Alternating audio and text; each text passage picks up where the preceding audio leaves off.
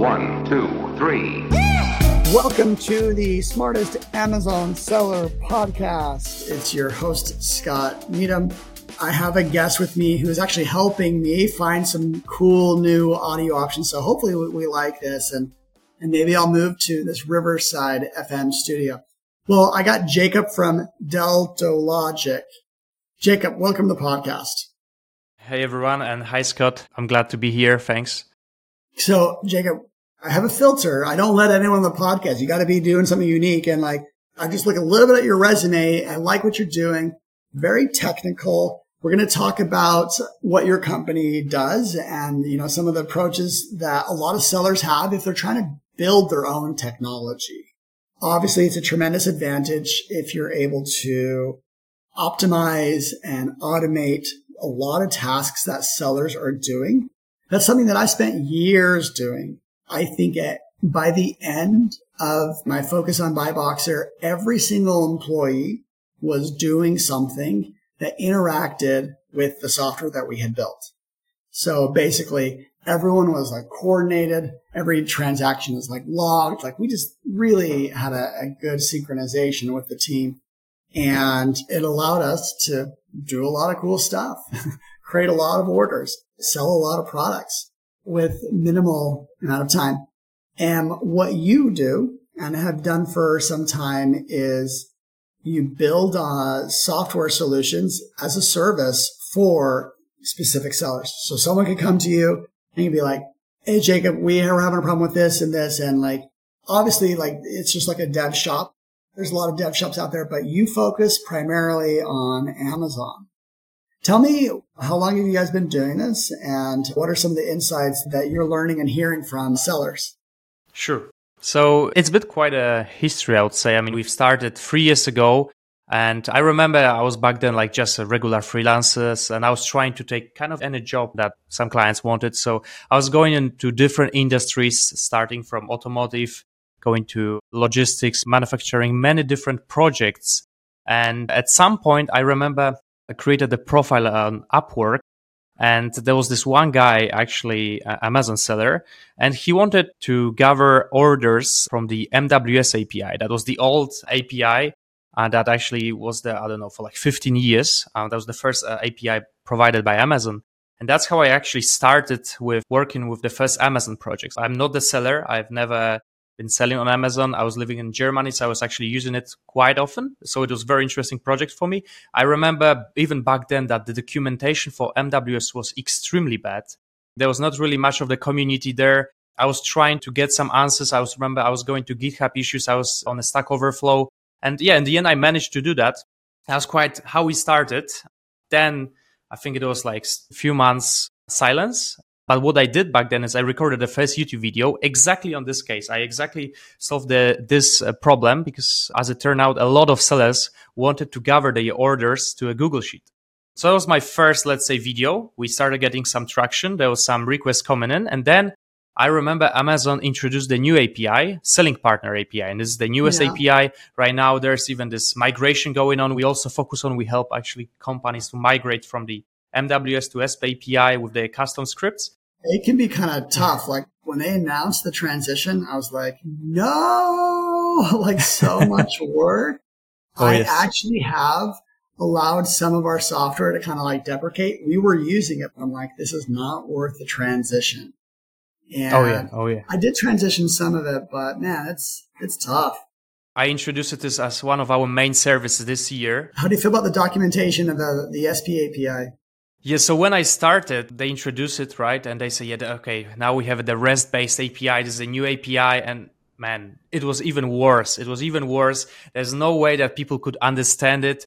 The, when I went to GitHub issues, I remember that top one GitHub issue is like kind of like a forum for developers was why this documentation is so bad. So there was like six hundred upvotes or something like this. I mean, till now, people are coming to us and asking us for a simple authentication with Amazon just to connect it. I actually released the newest video, I think two days ago, step-by-step guide, how to configure I A M roles, policies, how to create the no private way. app and do a simple I, request using Postman.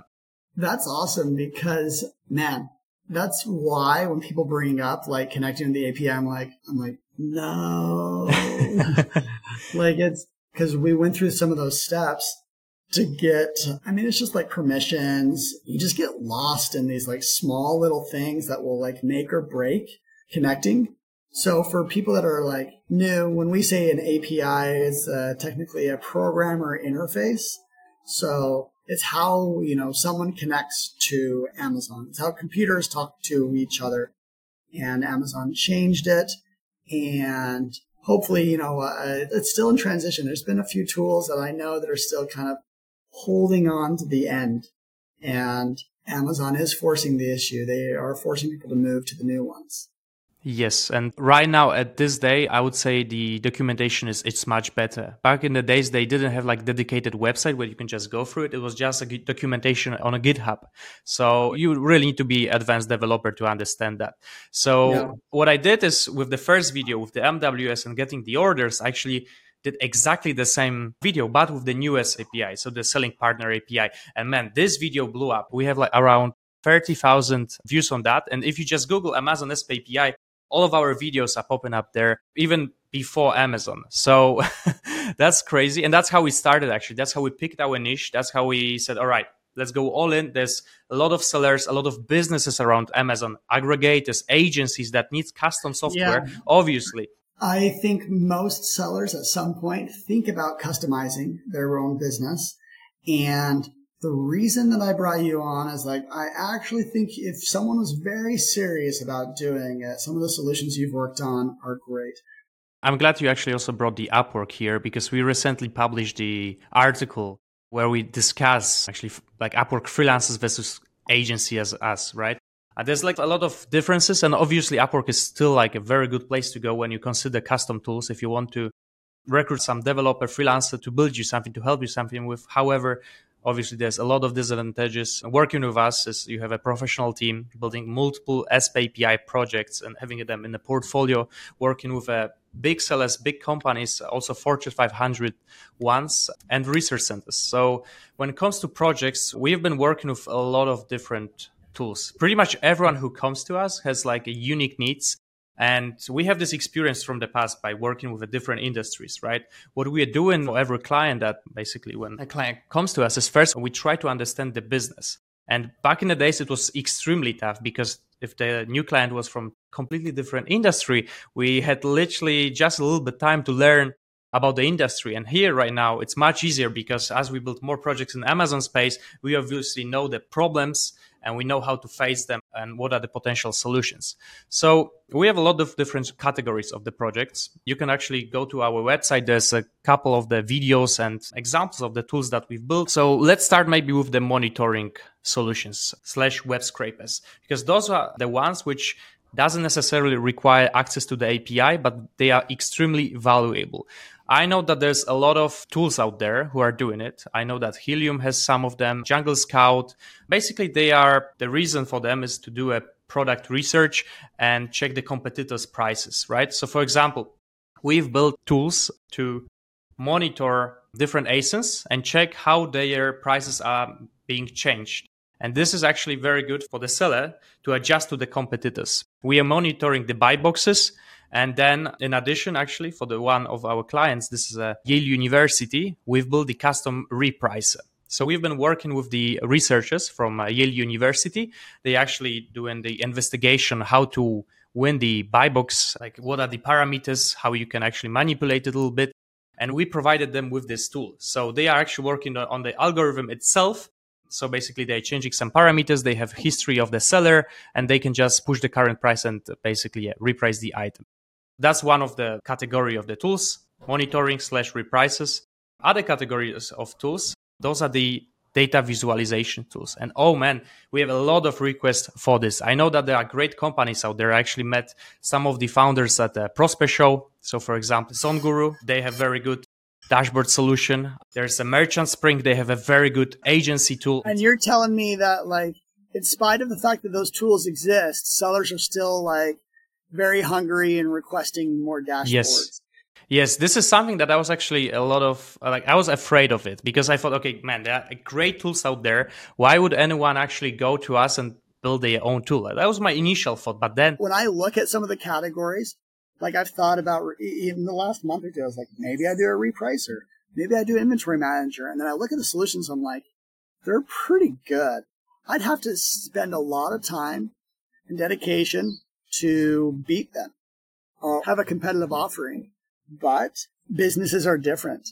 And so I guess like what kind of what you were saying earlier is that like the nuances of businesses sometimes make it so that the available solutions don't actually solve their problem.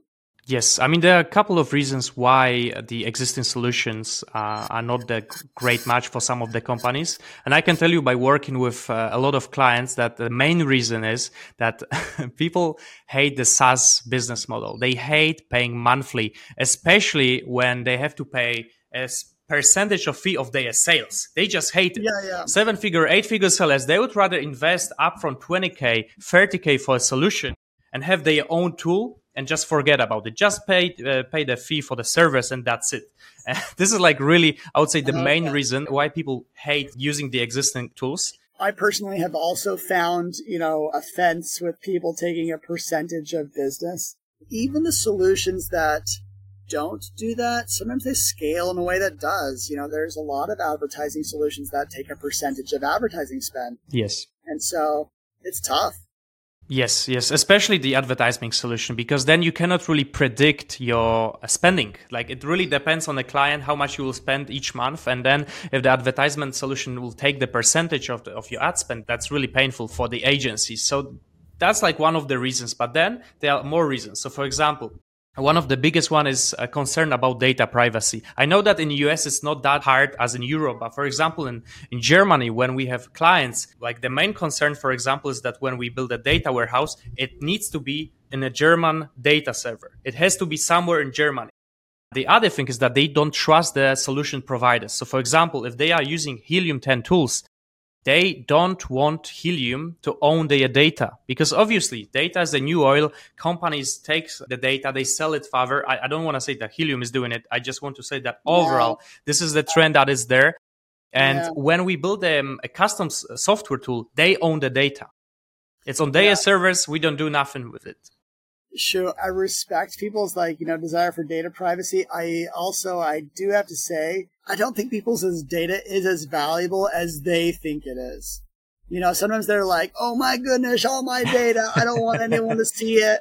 And like, even at aggregate, it may not actually have a lot of material value because so much of that data is actually publicly available. I says I'm biased because like that's what SmartScout does is we take publicly available data and organize it into, you know, valuable insights. But your point stands true though. It doesn't matter what I think. It matters what the business owner thinks. And like if they don't they don't want to trust a you know, an American company and say they're in Germany and they're like, hey, like this is just I just don't do this. And so that's an opportunity for you. one hundred percent. To help them connect and collect and just to have ownership over their own stuff. So that's cool. And I appreciate some businesses going that route. Yes. And the other reason, this is actually a big one.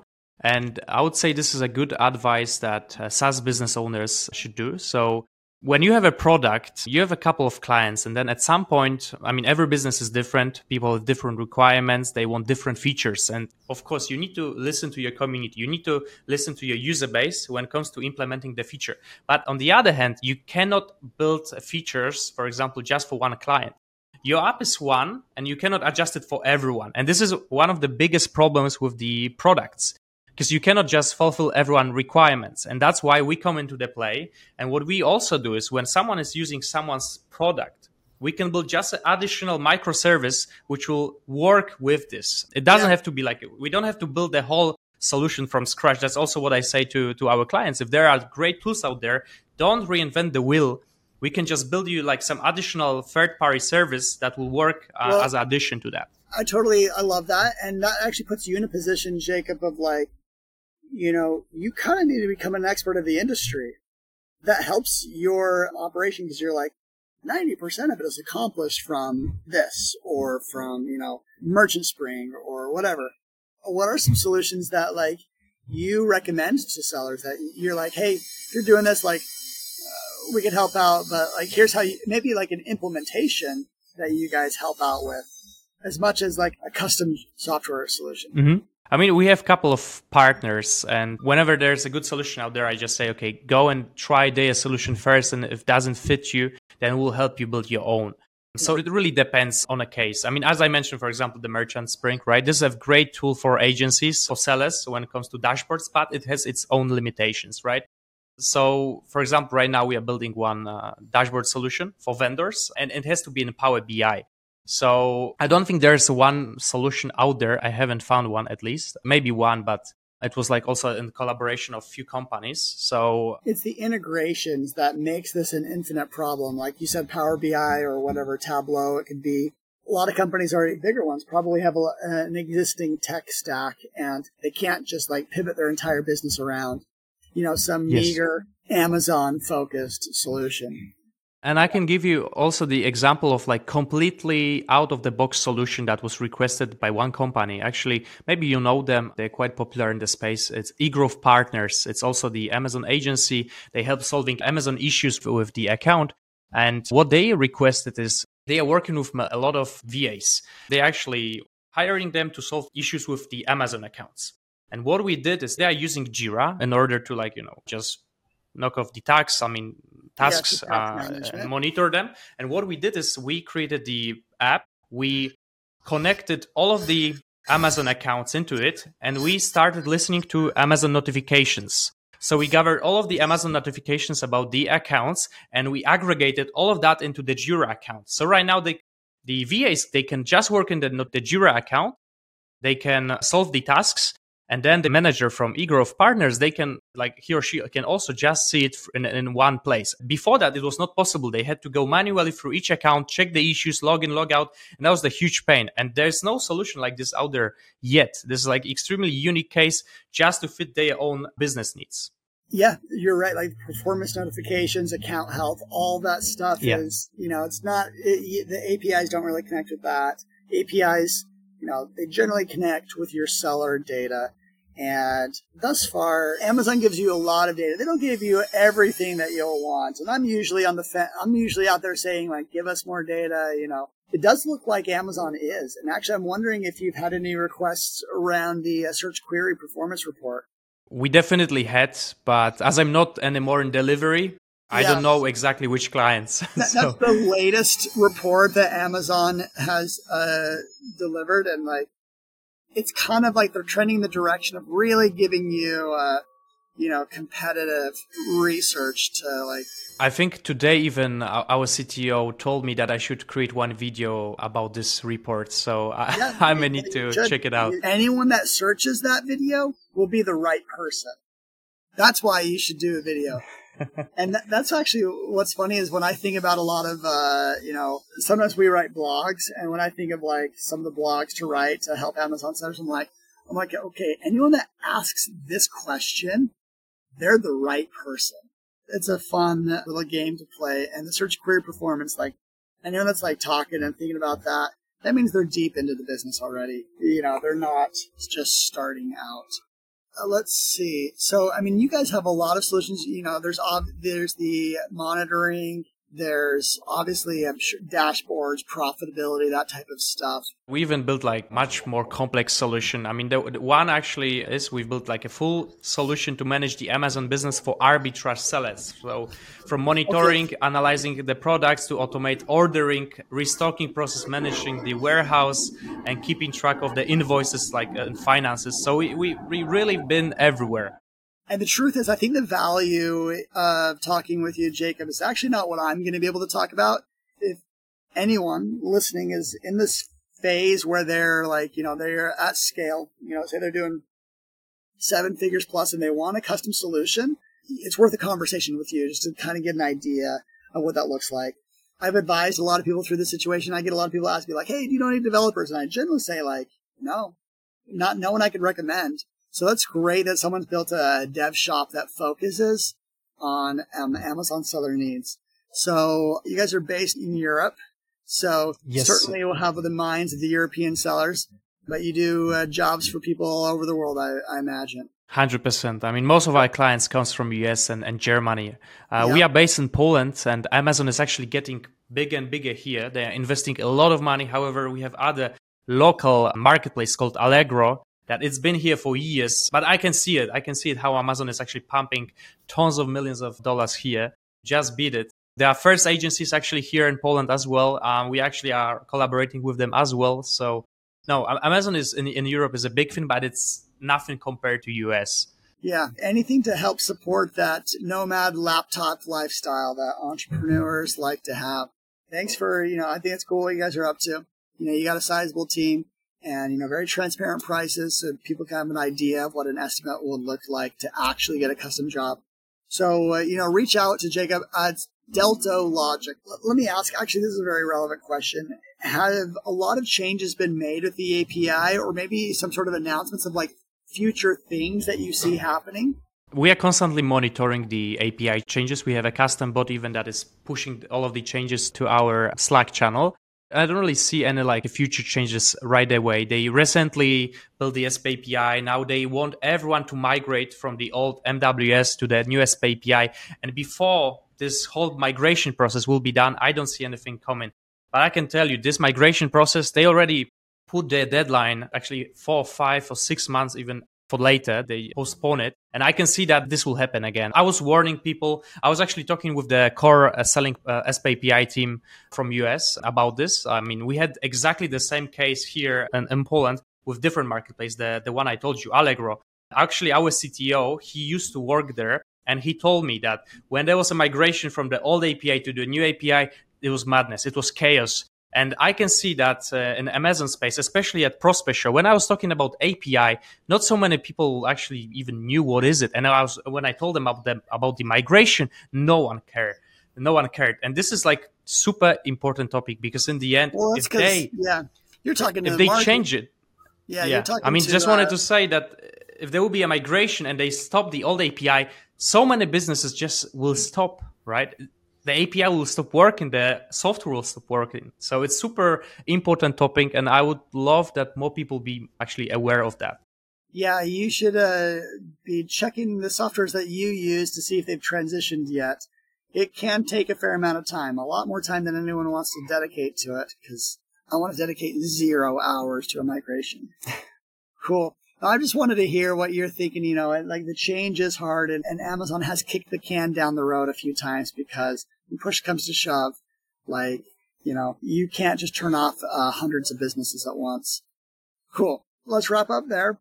I think this was a great conversation and actually could lead to future conversations with a lot of people that are, you know, thinking about customization. This is a very uh, technical and uh, only for sellers that are serious, but I think they probably self-selected and turned me off quite some time ago.